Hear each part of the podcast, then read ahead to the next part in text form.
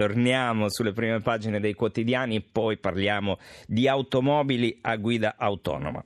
Il tempo, questa è l'apertura, così ci fregano sulla Tari, ovviamente qui siamo solamente a Roma, la Raggi sbandiera la riduzione della tassa sui rifiuti di Roma, ma il trucco c'è e si vede pure per finanziare il mini calo, il sindaco toglie le agevolazioni e introduce l'imposta sulle case sfitte. Poi ancora altra critica, per due centimetri di neve già sciolta la capitale paga 80 milioni di danni e qui soprattutto si parla delle buche e del manto stradale. Ancora abbiamo uccisa davanti scuola, si stava per separare, scatta la caccia al marito, la notizia di cronaca con cui abbiamo aperto la puntata, ne abbiamo parlato con Fiorenza eh, Sarzanini e poi ancora per quanto riguarda il giallo di Pescara, l'omicidio di Alessandro Neri, svolta l'alibi del cugino non regge, si diceva fosse andato negli Stati Uniti il giorno prima del delitto ma è partito all'indomani, il giorno dopo. Secolo XIX passa la linea Salvini, Berlusconi apre al Movimento 5 Stelle, titolo tutto politico, Liguria, i forzisti avvisano i leader, il patto con la Lega non si tocca. E poi ancora abbiamo l'incidente ed ecco che piano piano arriviamo al nostro prossimo argomento, l'auto col pilota robot non è proprio perfetta, la dicitura uccide un pedone, Uber ferma i test e scontro sulle colpe. E la stessa notizia l'abbiamo in prima pagina sul quotidiano nazionale, il resto del Carlino, giorno La Nazione, donna travolta in Arizona un'auto a guida autonoma uccide un pedone, Uber ferma tutti i test e ancora il caso Uber sul mattino, l'auto senza guidatore travolge un pedone. Poi la domanda è ma di chi è la colpa? In Arizona durante una prova notturna un'auto guida autonoma, e questa è un po' la storia che ci racconta Salvatore eh, Sica, facente parte del progetto sperimentale avviato dalla nota azienda Uber, la stessa famosa per l'applicazione che consente di ottenere un taxi senza ricorrere al servizio tradizionale, ha investito e ucciso una donna che attraversava la strada. Il veicolo in fase sperimentale prevede la presenza di una persona a bordo per l'emergenza che tuttavia non ha fatto in tempo ad intervenire. Cerchiamo un po' di capire meglio di cosa stiamo parlando, lo facciamo con Enrico De Vita, editorialista del quotidiano online automoto.it. Enrico, buonanotte. Buonanotte a voi. Allora, facciamo subito una panoramica su queste auto, queste auto che sono del presente perché sono in fase sperimentale e del futuro perché penso che tutta questa sperimentazione sia volta poi non so quando ad essere commercializzata. Ecco, cosa sono le auto guida autonoma, Enrico? Beh, nettamente da quelle che si guidano senza un pilota. Tutto il resto si chiama guida assistita cioè già le auto che in vendita adesso che riescono a vedere. Esatto, perché infatti molti confondono queste due diciture. Ma confondono anche i giornalisti, chiamano le sensazioni, il sensazionalismo i titoli, per cui si eh, scrive che sono auto che sono già disponibili, che si stanno facendo test, che ormai sono dietro l'angolo, pronte per essere vendute. Non è vero. Quello che è vero invece è che un'auto a guida assistita oggi può avere dei gradi di assistenza che sono elevatissimi. Perché? Perché può guardare quello che vedono gli umani con due occhi, mettendo due telecamere se l'effetto stereo. Però mentre un uomo guarda soltanto davanti, la vettura può avere telecamere a sinistra, a destra, perfino dietro e vedere da tutti i lati cosa succede. Poi mentre un uomo non guarda, non riesce a vedere nella notte, una telecamera dotata di raggi infrarossi può vedere nella notte, un'altra può vedere nella pioggia, nella nebbia e così via. Si può addirittura, mentre un uomo si vede una sagoma di un vigile, eh, eh, lo scambia per una persona. Una telecamera con un sensore eh, a raggi infrarossi può vedere se è vivo o no, se è caldo o no.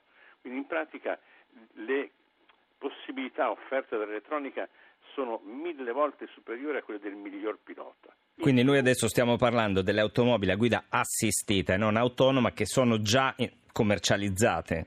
Certo, certo, e ripeto, possono fare certamente quello che nessun pilota riuscirà mai a fare. Faccio un esempio per chi, è, per chi, non è, esperto, ad esempio, non so, lo vediamo nelle varie pubblicità, l'auto che riconosce i segnali stradali, l'auto che frena se c'è un pedone davanti, l'auto che riesce a rimanere nella corsia nel traffico, questo me lo devi spiegare te cosa vuol dire, ma stavo guardando un po' i vari volantini delle case automobilistiche prima. L'auto che parcheggia da sola, quella che rimane nella corsia del traffico è un'auto che è dotata di una telecamera che legge le righe bianche per la strada. E se le righe spariscono, come succede a Roma ecco, spesso? il problema di una guida autonoma o di una guida assistita che non funziona è proprio quello delle infrastrutture che devono essere in grado di eh, dare all'elettronica un segnale coerente, ripetuto, costante, ma soprattutto univoco. Se invece il segnale non è univoco, ma può significare tante cose, la vettura che cosa fa? Rallenta. Rallenta e i costruttori non vogliono che rallenti fino a fermarsi quando l'elettronica non sa cosa decidere. Quindi si fanno test, si fanno test e questi test portano anche a errori, portano a vittime che sono infinitamente minori di quelle che ha pagato l'automobilismo nella sua storia dall'inizio. Sì, sì, assolutamente. Adesso noi stiamo cercando anche di dare, appunto, come rassegna stampa, le chiavi per decodificare i termini anche per capire di cosa stiamo parlando. Dunque, l'auto a guida assistita l'abbiamo spiegata, quella guida autonoma di cui si parla oggi, assolutamente sperimentale, che cos'è, Enrico? È una, diciamo, un cervello elettronico che guardando le immagini riconosce le sagome. Io posso mettere davanti alle due telecamere una sagoma di un cane e la telecamera, il cervello deve riconoscere che quello è un cane, ma se sta fermo deve dubitare che sia un vero cane. Se non è caldo deve dubitare che sia un cane. Quindi deve abituarsi e farlo in pochi, in meno di 35 millesimi di secondo, che un batter d'occhio, a vedere se quel cane si muove, se viene sotto la macchina e a che velocità sta venendo incontro a noi, che può darsi che invece non passi davanti al nostro veicolo quando noi saremo vicini a lui. Queste decisioni sono quelle che fanno sì che la guida autonoma possa diventare realtà e lo si vuole, ma gli esperimenti ancora da compiere per garantire sicurezza ai cani, ma soprattutto ai passeggeri delle vetture sono tantissimi. Non esiste il problema, come si pensa, di chi paga, chi è responsabile. Non esiste perché nel momento in cui la guida sarà autonoma, mm, totalmente automatica, sarà un po' come salire su un treno e non chiedersi chi lo guida, come lo guida, su cosa lo guida, perché a quel punto succedono gli incidenti anche a quei treni, ma a quel punto ci fideremo di questa diciamo, infrastruttura a, a mo' di tunnel nella quale si può entrare e lasciare la macchina fino alla fine. Ecco, in prospettiva, in prospettiva, secondo te quanto tempo ci vorrà? Io leggevo di mezzi pubblici a guida autonoma, in un futuro, insomma, si parla di decenni ancora. Abbiamo un minuto, Enrico. Diciamo che dieci anni occorreranno, forse in Italia avremo delle strutture più lente e quindi a, parte qualche Quando non avremo le buche, avremo tutte le strisce sulle strade, diciamo che si, potremmo iniziare a pensare alla guida autonoma. Esatto.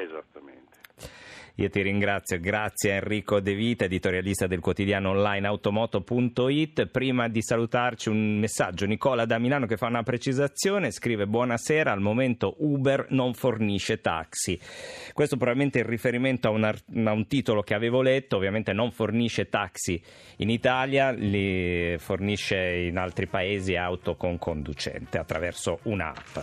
Grazie Nicola comunque per la precisazione, io vi saluto, l'1.29, grazie a Gianni Grimaldi in regia, la parte tecnica Fernando Conti, in redazione Antonio Bonanata, Carmelo Lazzaro e Giovanni Sperandeo. Domani alle 23.05 con Stefano Mensurati. Buonanotte a tutti.